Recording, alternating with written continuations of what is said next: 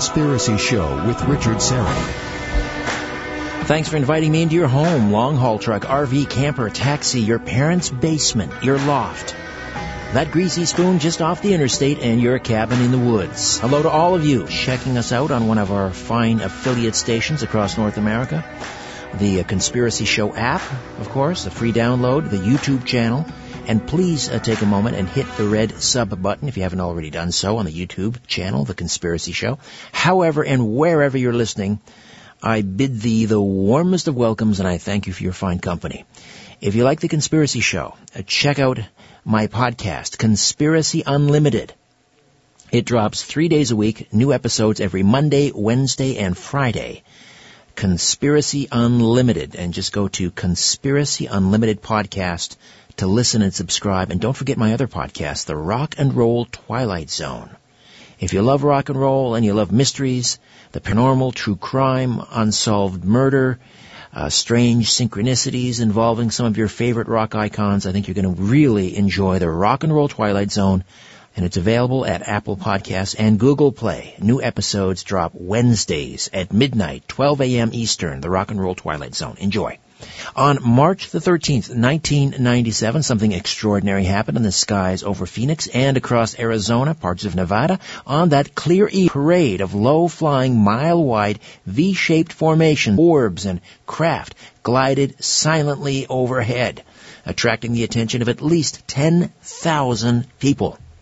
The U.S. Air Force identified the lights as flares dropped by a-10 Warthog aircraft performing training exercises at the Barry Goldwater Range in southwest Arizona. Hollywood actor Kurt Russell, uh, the Escape from LA star, was traveling in a private plane into Phoenix, and uh, he spotted the phenomenon and quickly reported it to the control tower at the airport. Fife Symington, then governor of Arizona, initially mocked the whole incident.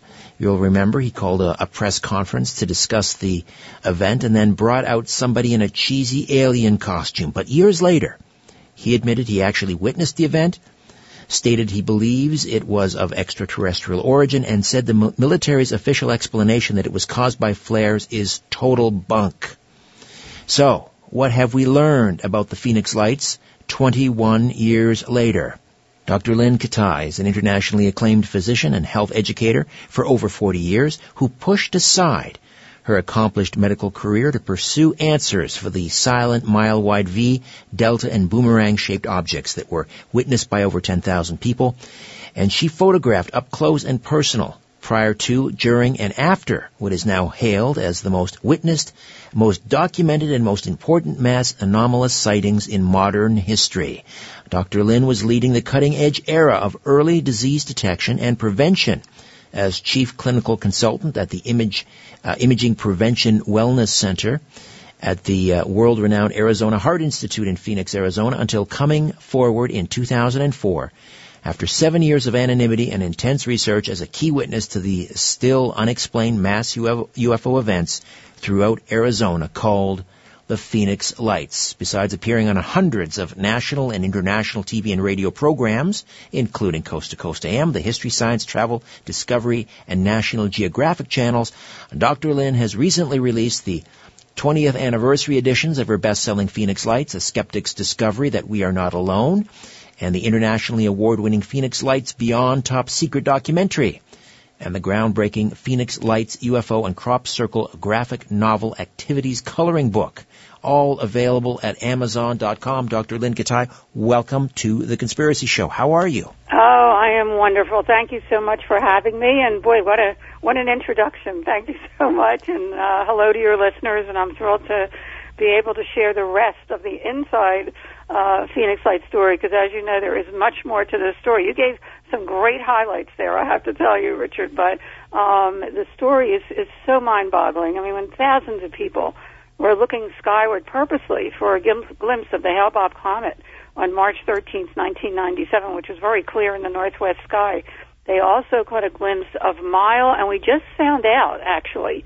I mean, this has been going on for 21 years with the study of, of this sighting. It's the most um, documented, most witnessed, and, and most important. It's been hailed as the most important uh, mass anomalous sightings in, in modern history, and uh, things keep evolving, as we know. And just recently, Peter Davenport, the uh, director of the National UFO Reporting Center in Seattle, Washington, uh, divulged that from his uh, analysis of thousands of reports, uh, that and and I'm going to be talking more about that. It wasn't just one or two events; it was many events from 3 p.m. in the afternoon till 5:30 the next morning, and for weeks before, by the way.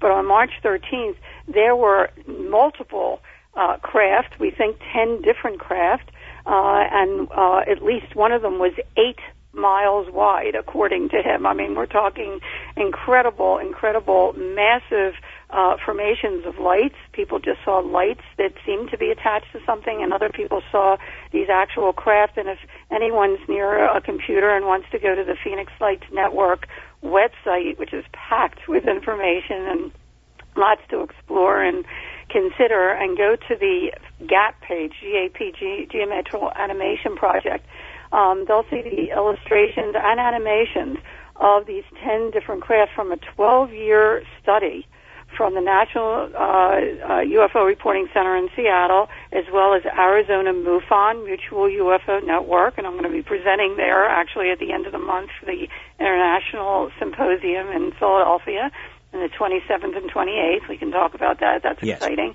And uh, the Village Labs, which was a clearing lab here, a computer lab, as well as Frances Barwood, Councilwoman Frances Barwood, uh, from thousands of reports, and two or more people had to see the same craft. What people were describing, um, it, it was either one craft that could morph, or the perspective from where the person was standing, or an actual parade, and that's what they finally uh, concluded because there were multiple things happening in multiple locations at the same time, and not only in Arizona. I mean, there's so much mis and disinformation out there. That's why finally came forward uh, as a as a scientist and as a uh, an experiencer and as a physician to let people know they're not crazy. Um, that most anomalies can be explained, but uh, there is a small percentage that cannot.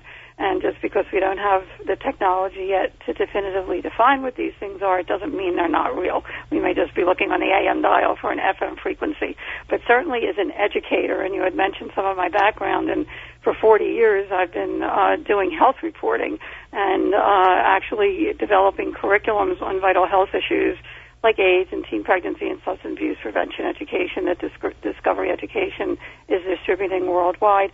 So when this fell in my lap as an educator, um, and and I am a key witness with the only 35 millimeter authenticated, analyzed and authenticated by military and uh, university is true unknowns, um, it became very clear that that I really had to come forward with the uh, with the data. So when you combine all that, um, and finally coming forward uh, in 2004 with this incredible uh, information, it's it's a thrill to share it uh, with your audience. So anyway, there was uh, 10 uh, craft that we do have the illustrations on the Gap page if people want to want to look at that, and the photos as well, the 35 millimeter right. photos on the photo page. What if, um, what's the latest? To uh, this day, cannot be explained or denied. Right. You mentioned uh, the work of uh, Peter Davenport from the um, mm-hmm. National UFO Reporting Center, and, and according to his analysis, one of these craft were eight feet across. What else have you learned? Eight miles. Eight miles. My my apologies. Eight miles.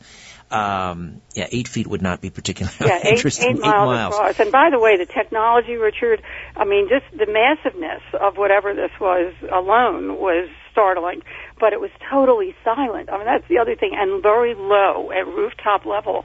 Um, some people saw these craft take off at blink speed without even dispersing the air. Others saw orbs detach from the main object, go out into the environment, and then redock with it later. I mean, the technology was amazing. In fact, one of the craft, if you look at the uh, photo at the Gap page on the uh, Phoenix Lights Network website, um, one of the craft actually split in two and then shot straight up in the air. And and the story as it unfolded is really amazing too, because if you if you uh, take a listen to our or watch our our uh, internationally award-winning documentary, you'll see that at, at about 3 a.m. talking about Peter Davenport, there was a call from an alleged crewman from Luke Air Force Base that reported very detailed uh, report that one of these craft was hovering right over Central Phoenix at 7th Avenue and Indian School about 8:30 that night, and military jets were sent out to intercept it and get gun camera film, which you heard that they did. And as they approached it, the lights started to dim, and then the entire thing blinked out and disappeared and he said he was one of the people that helped one of the pilots out of his aircraft because he was so shaken up by what happened. And there were civilians that actually saw this happen and reported later that after the military left, the craft reappeared and continued gliding very slowly towards uh, the airport. And and uh, we have reports from air traffic control uh, that they saw it too. In fact, I was communicating with them for two months because two months before the mass sighting, there was the exact same formation of lights that I would capture on video, one of the signature videos, handful of signature videos of that night, head on, turning in a V shape. You can see that on the on the photo page, and it was so unnerving because I had had a very close sighting, and that's where it all began in '95. Both my husband, who's also a physician, and I had a very close sighting to our home uh, in Paradise Valley. We live uh, high in the mountains and have a panoramic view of the city skyline. That uh, you know, we were very familiar with what planes and helicopters and streetlights and car lights and so forth look like. This is right outside our bedroom window in a no-fly zone, so I can say firsthand. I've seen this up close and personal. Uh, it definitely was not from here, and, uh, and it was some kind of advanced technology and seemed to have an intelligence behind it. And I got 35 millimeter pictures of them two years before the mass sighting. Right. And if you look at those pictures, the same exact phenomena. Dr. Lynne, we've got to take a time out. Before and during the mass sighting are in the same location then. All right, Dr. Lynne, we'll take a quick time out. We'll come back and uh, continue to delve into the Phoenix Lights, and Dr. Lynne will be at the MUFON Symposium 2018 down in Cherry Hill, New Jersey, near Philadelphia, July 27th, 28th, 29th. We'll talk more about that as well. Stay with us here on The Conspiracy Show. Curiosity, or did the devil make you do it? Whatever the reason, welcome back to The Conspiracy Show with Richard Syrett. Welcome back. Dr. Lynne Kitei is with us, and she'll be a featured speaker at the MUFON 2018 Symposium happening July 27th to the 29th at the Crowne Plaza in Cherry Hill, New Jersey. And for more information, you can go to MUFONSymposium.com. MUFONSymposium.com. Uh. I, I, was mentioning earlier that the, the timing of this is very propitious. I uh, had Dr. John Brandenburg on uh, last week, and of course he's talking about uh, Mars and so forth. And the 27th is the date of the lunar eclipse, the blood moon, and Mars will be the closest it's been to Earth in 15 years. So. Uh, the timing couldn't be better. What are you going to be speaking about the, uh, the, the at the conference? I mean, Very specifically. Cool. Um, actually, we're offering a free presentation on Friday morning from 10 to, to noon um, what, what's really interesting, and as the story unfolded, uh, it, it just is very intriguing because I had no interest or knowledge in this topic at all before my husband and I saw our close sighting in '95. After thousands of people saw what I had been seeing, and actually it was a couple weeks before the mass sighting that I, because I had been uh, documenting them on film for uh, since January of '97, and actually called around and found air traffic controllers who saw the same exact thing as I was photographing them, but over Class B restricted airspace. I mean, the, the story is really amazing when you when you look at the data. I mean, they knew they they were very alarmed because it showed up uh, not only in Class B restricted airspace, but not on radar. They didn't know what it was. Anybody that goes into that 30 mile radius, especially a thousand feet altitude, must call into the tower, and no one did. So they took their binoculars to look and in their own words saw six points of light that seemed to be attached to something, massive span, over a mile wide.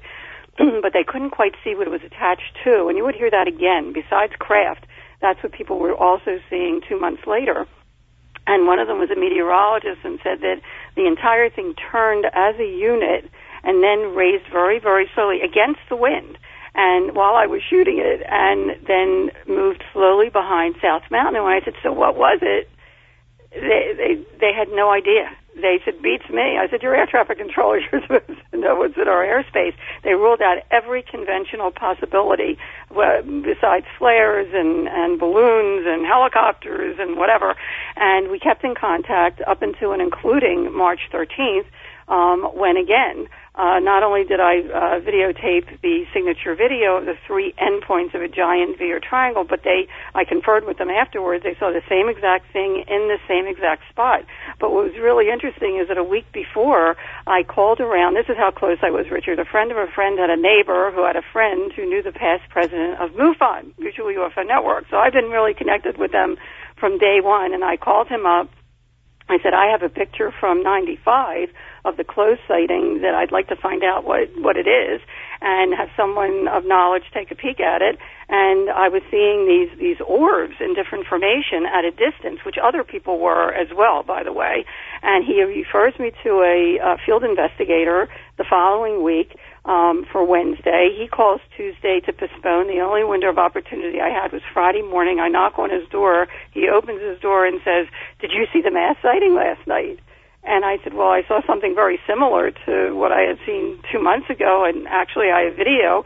And he said, well, NBC is going to be here in a half an hour to interview him because thousands of people saw these mild to larger V formations and craft and there was a mass sighting last night. That was the first I had heard of it, and I said, "Whoa, I'm out of here," because I had done health reporting for NBC, not only in Philadelphia, which is another little uh, coincidence with Jessica Savitch and Mort Crim in the 70s, but I also uh, worked in, in um, Phoenix doing health reporting at NBC, and I said, "I'm out of here. It's not about me. It's about the data.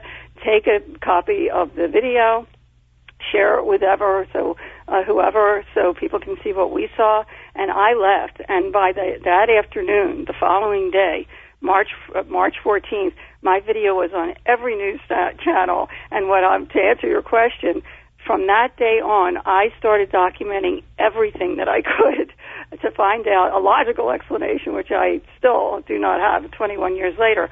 But what I do have um, not only the only 35 millimeter photographs of these anomalous aerial phenomena, but I have amazing video from reports, TV reports, where my video appeared. And what I'll be sharing on Friday morning from 10 to 12 uh, on the 27th is how the story unfolded through the media. It is just fascinating.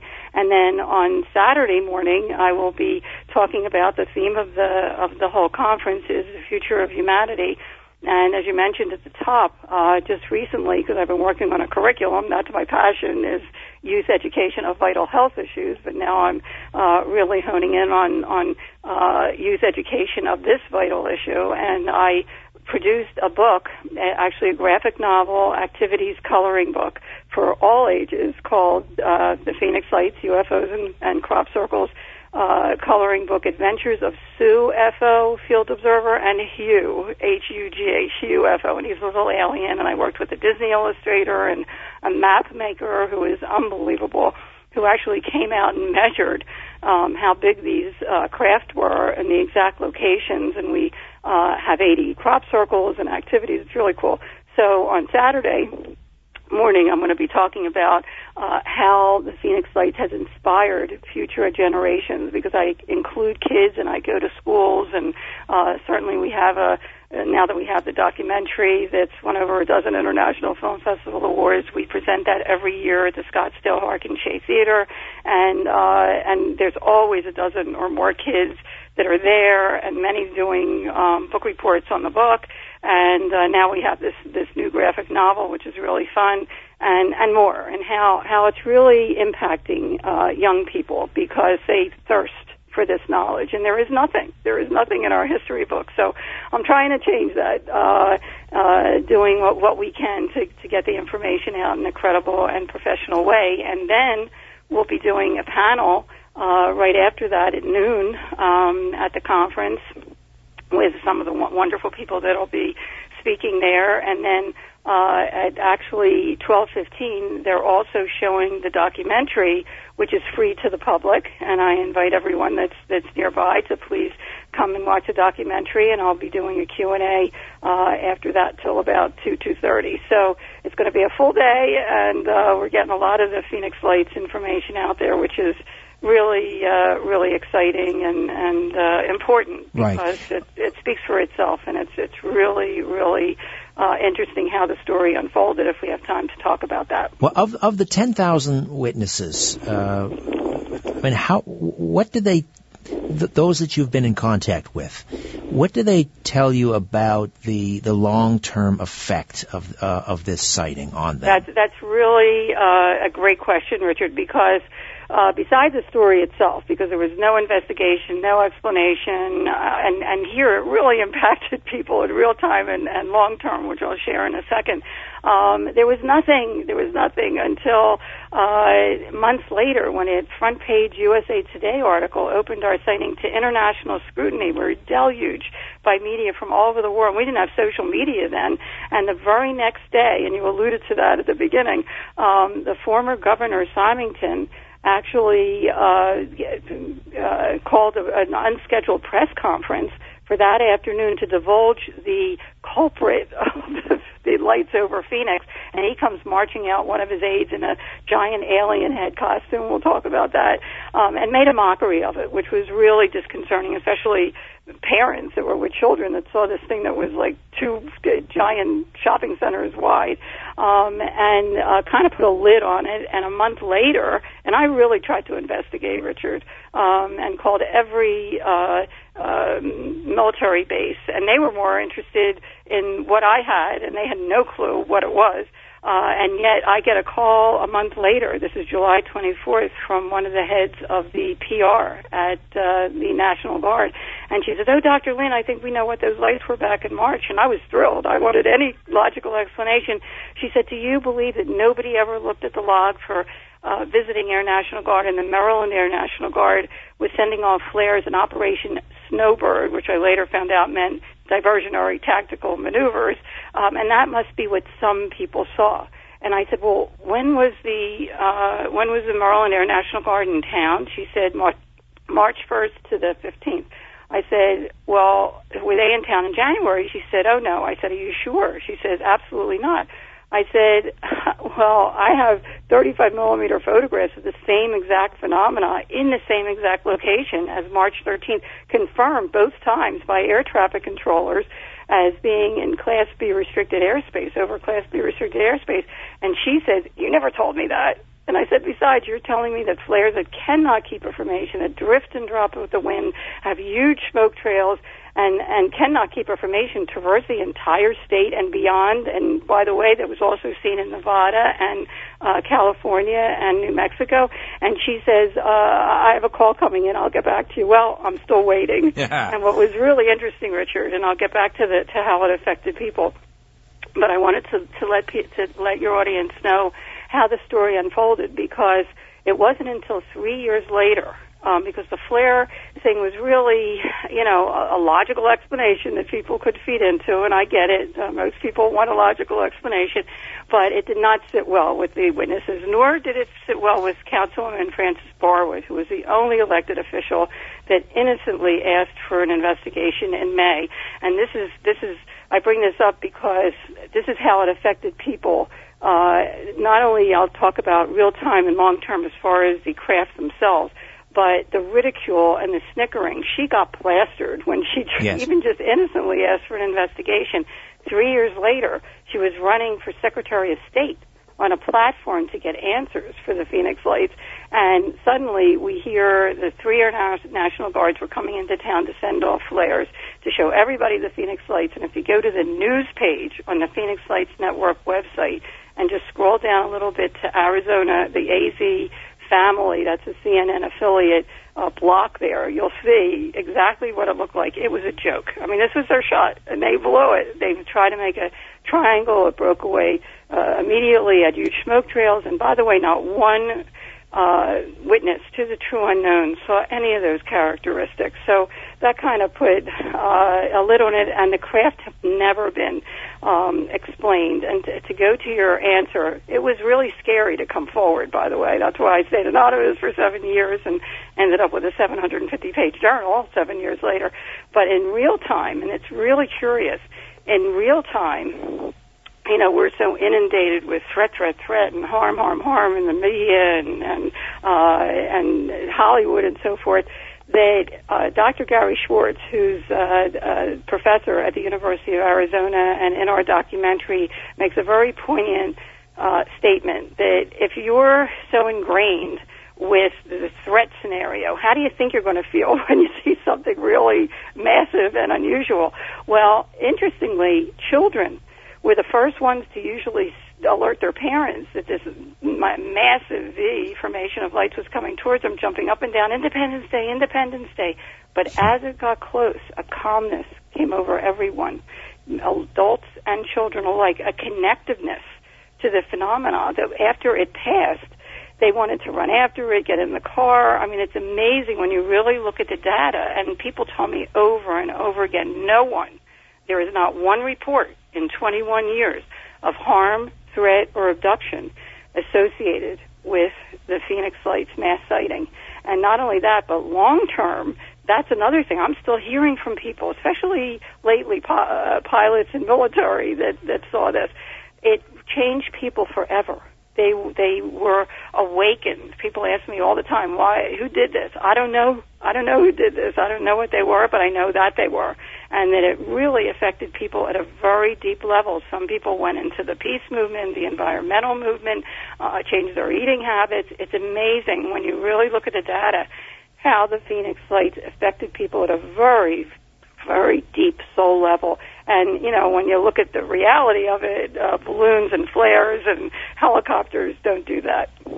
And we're coming up to a break here. I'll ask you now when we can continue the conversation uh, a little bit uh, after the break. But um, do you ever think about, you know, what would happen if the Phoenix Lights, this mass sighting, were to happen today with, with all of the, the, the phone cameras and so forth? Uh, I mean, it would be it would be a very different story, don't you think? Absolutely. I mean, I they're they're actually uh, interestingly the internet was just getting started, mm-hmm. and you know at the time people ask all the time why weren't there more pictures. Um, I mean, I, I feel very fortunate that I happened to catch 35 millimeter, the only 35 millimeter. They're in the negative; they cannot be denied or explained. Um, and today with digital it can be manipulated. So one wonders, you know, did they know whoever did this that, uh, you know, at the time that I, I, you know, certainly it would be very different today if people had their phones out and could really, um, you know, document everything. I'm a documentation person, and uh, and also with social media. I mean, we've come such a long way. In fact, the Phoenix Lights was the first mass sighting that was actually addressed in chat rooms at the time uh, on the internet, and and we've come such a long way. It would be really really cool if something like that uh, happened today, and and people were out and about like they were on March 13th, 1997, looking up at the sky purposely for a glimpse of the Hale-Bopp comet, if they had their cell phones with them, and we could uh, really document something like this. So hopefully that will happen someday soon. No doubt. All right, Dr. Lynne, stay put. We'll come back and continue to discuss the Phoenix Lights 21 years later. Back with more of The Conspiracy Show. My name is Richard Syrett. Stay with us. If you're sure your phone isn't tapped, call now. 416-360-0740 or toll free at 1-866-740-4740. Dr. Lynne Kitei, you broke your silence. You came forward years later, but I guess it's been about a year since Kurt Russell, I mentioned him mm-hmm. earlier, he came forward and broke a 20 year silence. Have you ever spoken to Kurt Russell or has he reached oh, out to you? Oh, I would love to. but I have to tell you, interestingly, and I do not believe in coincidence anymore, Richard, when I called the air traffic controllers the morning after the mass sighting to see if they saw the same thing I saw because it seemed to be in the same location, which it was, about a thousand feet altitude over Class B restricted airspace. One of them shared with me that a private pilot had called into the tower to report the lights right in front of them on that approach to Sky Harbor. And I even mentioned that in my book, which was um, published in 2004. And then, interestingly, when the uh, his new Galaxy movie was coming out, he was asked by a reporter. He mentioned that the Phoenix Lights had happened and that there was a private pilot. And he finally divulged that he was actually that pilot. He had come home one evening two years after. He was on approach to Sky Harbor about five miles out, he said, with his son. They have a home here in Carefree. And his son actually saw six lights, just like I photographed, right in front of him, and you know they were startled, and he called to report them, and he said that he actually looked back at his log you know, to see the what he had written down. And of all things, it was him. I mean, he had walked in the door two years later, and this is very interesting, Richard, because you asked how it affected people. Some people actually forgot all about it. It was just it happened. They saw it. Um, in fact, in, in the book, there is a long oration that a report that was sent to MUFON from a uh, mutual UFO network by a psychiatrist down in Tucson. He was coming up uh, I-10, which is the main highway from Tucson to Phoenix, about two hours south of Phoenix, with his family, his wife and daughter and her friend to a swim meet.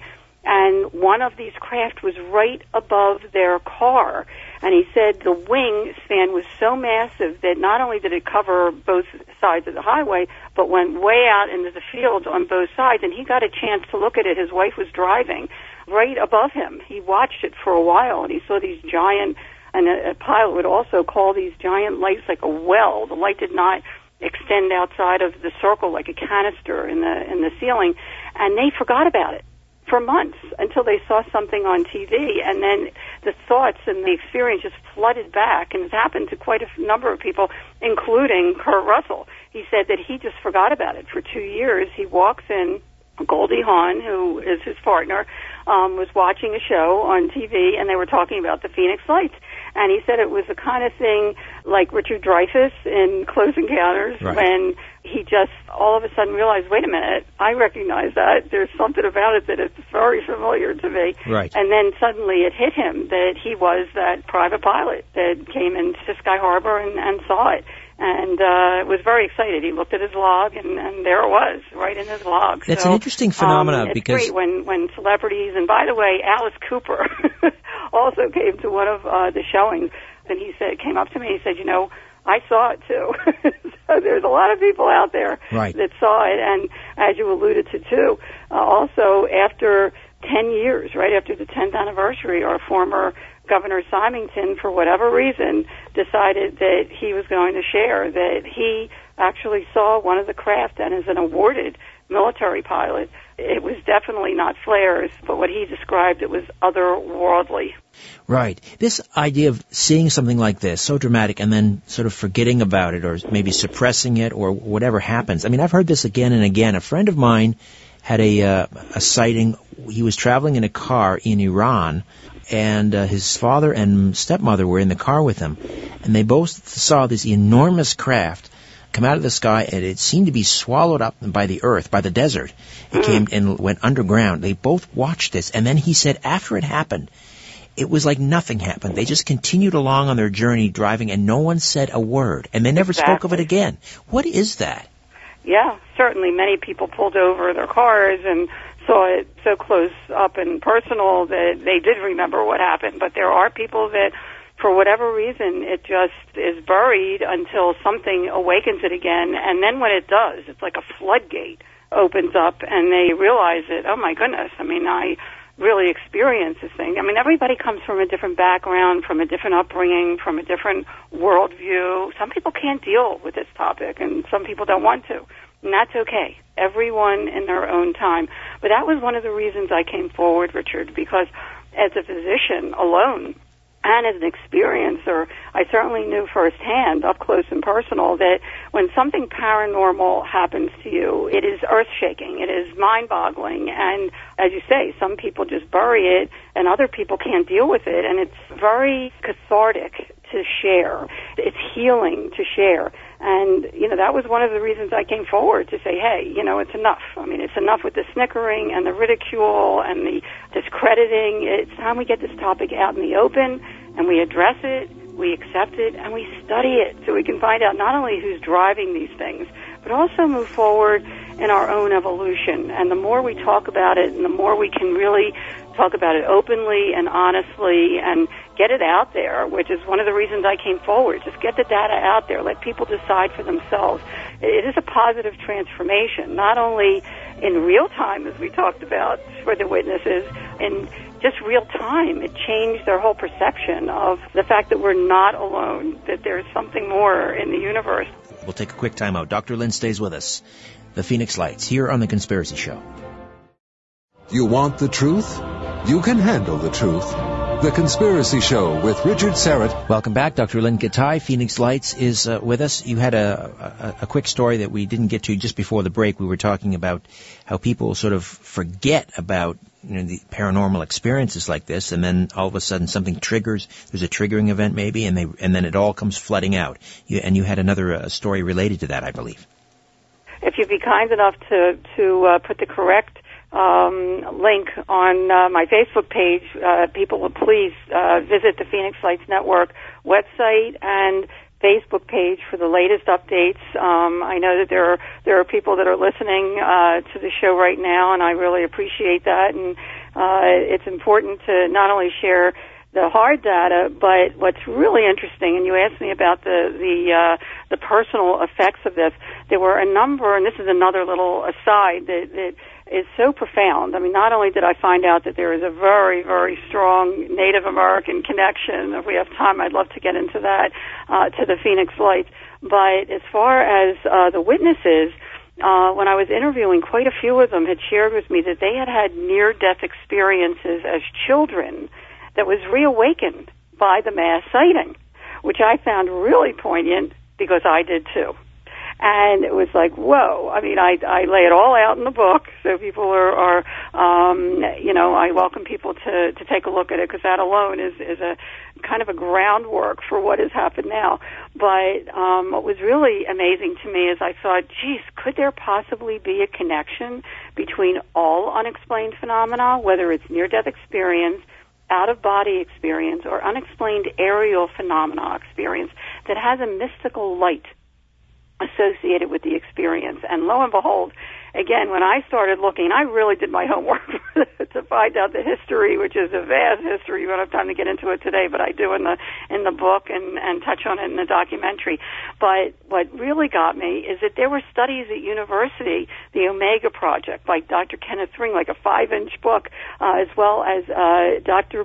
Uh, Bruce uh, Greyson at the University of, of Virginia, and um, even Dr. John Mack at Harvard University were all coming to the conclusion that there was indeed a con- connection between all unexplained phenomena. I laid it out very simply in the book. Not only is the experience, whatever the experience is, whatever the unexplained phenomena experience is, very similar, but the after effect is so profound the awakening, the, the positive transformation, the uh, connectiveness that one feels to the universe and to the earth and to each other that may never have felt that before is so powerful.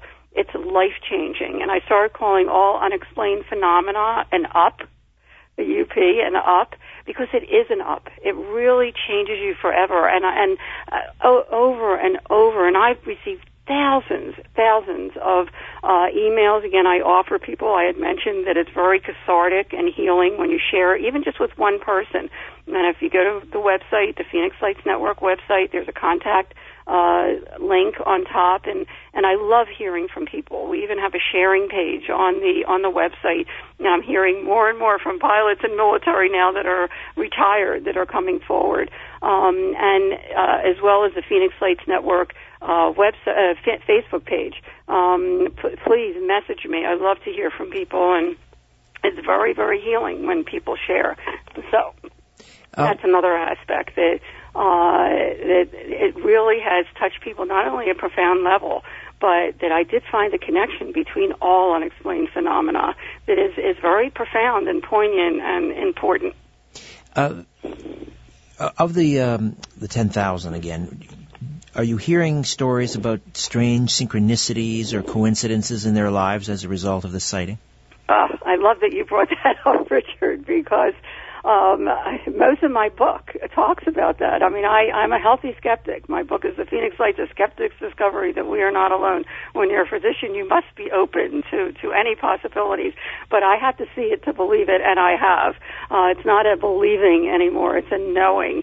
And, uh, you know, I have to, I have to say that, um, you know, it's, uh, to, to, really get into this. I mean, it's it's amazing how. I mean, what what what what was your question as far as that goes? Well, just the coincidences being Well, or that- synchronicities. Well, you know, as far as the coincidence, I don't believe in coincidence anymore. And here's here's the example. I'm glad you brought that up because six months before, this is one of many, many. As the story unfolded, there were just the puzzle pieces just kept fitting fitting together. Um, six months before the mass sighting, uh, I was invited to present my substance abuse prevention education program at the Gila Bend Indian Reservation, which is uh, in the basin. If you look at the photo page, there's a picture of the topography. Right south of the airport is South Mountain, and a few miles back are the Estrella Mountain ranges, and there's a basin in between uh, where the Gila Bend Indian Reservation, very sacred ground, is located, and they actually intersect at one point. The South Mountains on the left, and uh, the um, uh, Estrellas are on the right. And I went to their one school, and I presented, and I helped them out. They don't really talk to outsiders, and I noticed after the mass sighting that my pictures seem to indicate, and it's right there in the in the 35 millimeter negatives, that these phenomena kept popping up right where South Mountain and the Estrellas intersect. And so I called them up and I said, "Did did anybody happen to see strange lights uh, on March 13th?" And they started to giggle. And I said, "Is that funny?" And they said, "Are you kidding? We've been looking up at them for centuries. We call them sky people, light beings. It's part of their culture." I had no idea, Richard. That was the first I had heard about it when I really, tr- you know, looked into this. I found that indigenous cultures worldwide have been very open to these phenomena and the reality that there are other beings out there and even visiting us. And in fact, the Hopi right here in Arizona have protocols to invite these phenomena in. Some believe that they're spirit world coming, their ancestors coming to give them uh, comfort and guidance and knowledge and inspiration. And I certainly have been inspired, I have to tell you.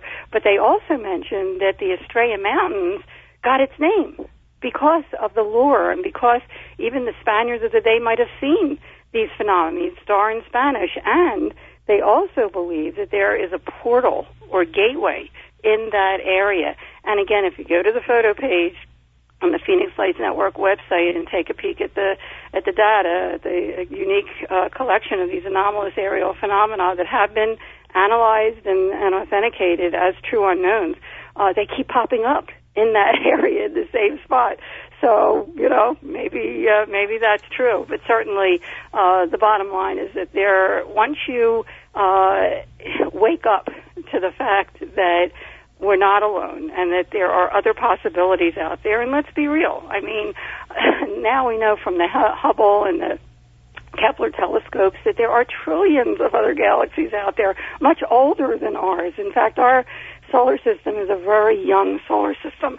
it's only four to six billion years old, and uh, there are scientists out there that are postulating that there could be intelligent, sentient beings out there, billions, billions of years ahead of us, and and the ingredients of life are out there. We know that oxygen and nitrogen and organic materials and carbon and so forth are out there, and we're made of stardust. So, uh, you know, the reality is, the very real reality is that uh, we are probably not alone. Uh, of the 10,000, has anyone, did anyone report uh, any other strange phenomena like missing time? Well, that's another really good question, Richard, because um, the pictures that I took uh, in '95 uh, to my husband and I, it was only a couple seconds. I mean, a couple minutes, uh, two, three, four minutes tops. Uh, the year after the mass sighting, there was another interesting sighting that uh, I alerted um, the other people that had taken video on the night of March 13th that I was seeing these lights again for the first time a year after the mass sighting, and just had a feeling they might come back. And we were all ready with our cameras, and actually got and, and the footage, by the way, is in the documentary. Uh, a 40 mile wide, 20 minute array of straight lines and mirror images, and the final thing is a giant triangle. That seems to be a, a huge scenario in these phenomena, uh, like a pyramid, like what my husband and I saw right outside our bedroom window. And uh, I thought, geez, you know, I had been told and I really stayed anonymous, by the way, for seven years. But I had met a, a few people, including Linda Moulton, Moulton Howe, who had recommended that I get in touch with Navy optical physicist Dr. Bruce Maccabee uh, about my data. And I really hesitated, but at that point I thought, you know what? I had alerted the other people, and interestingly, serendipitously, the people that took video on the night of March 13th and there's only a handful, We're north, south, east, and west. So again, we got this 40 minute array, um, 20, excuse me, 20 minute array, 40 miles wide, and I thought, geez, I'm going to send footage to Dr. Maccabee, and as an afterthought, I put the first and the last picture from the 95 close sighting in the package. He calls me a couple weeks later. He says, um, by the way, how long was that sighting in 95? I said, I don't know, two, three, four minutes tops. He said, confer with your husband. And interestingly, my husband was inside. I was outside on the uh, balcony taking the pictures, and uh, he would never talk about it. And I said, he's not going to talk about it. He said, well, you've got to confer, which I ended up doing. I said, just tell me how long you think it was. And he confirmed to him it was also just a few minutes. He said, that's impossible. I said, what do you mean? And for anybody that's out there that's by their computers, that can go on the photo page at the Phoenix Lights Network website. It is a visual. He says, first of all, and he was the first one to notice that the same exact line of lights the phenomena at a distance. It was over Class B restricted airspace that I would capture two months before the mass sighting and during the mass sighting was in the same spot there in 95. Ah. And as I mentioned earlier, some people saw these orbs detach from the main object, go out into the environment, and then redock with it. Maybe that's what happened. But at any rate, um, you know, as as he says to me, uh, you know, please confer with your husband. I did. I went back to Dr. Maccabee. He says not only is the same phenomenon in the background, he says, but look at the skyline. Uh, and I had no idea what he was talking about. He said, there are many lights, groups of lights on in the first picture that are off, groups in the last picture. He said, that doesn't happen in a couple of minutes. I'd like you to do an experiment. And by the way, he wrote up a 21 page report that's on our website, and I talk about it in the book as well. I go out on the balcony one night every hour, the next night every half hour. I also did every 15 minutes. Sent him the pictures. He did such a meticulous analysis to see when the lights started going out. Now, I usually take a bath between seven and eight. We're just about out of time, doc. We're just about out of time, Dr. Lynne. Um, the, the upshot of this is, is well, the upshot is that he he actually presented it at the 1999 MUFON International Symposium as the first, if not the only, uh, photographic evidence, authenticated photographic evidence of missing time. Uh-huh. There's a lot more to this story that I hope people will check out the book, The Phoenix Lights of uh, Skeptics Discovery, that we are not alone to uh, to read about, and also I'll be sharing it in uh, my lectures next week, next at the uh, MUFON International Symposium in, in Cherry Hill, Philadelphia, in Philadelphia, uh, okay. on the 27th and 28th of July. Thank you so much, Dr. Lynne. We'll talk again. Thank you. Bye bye. Keep looking up. All right, Dr. Lynne Kitei, uh, MUFONsymposium.com.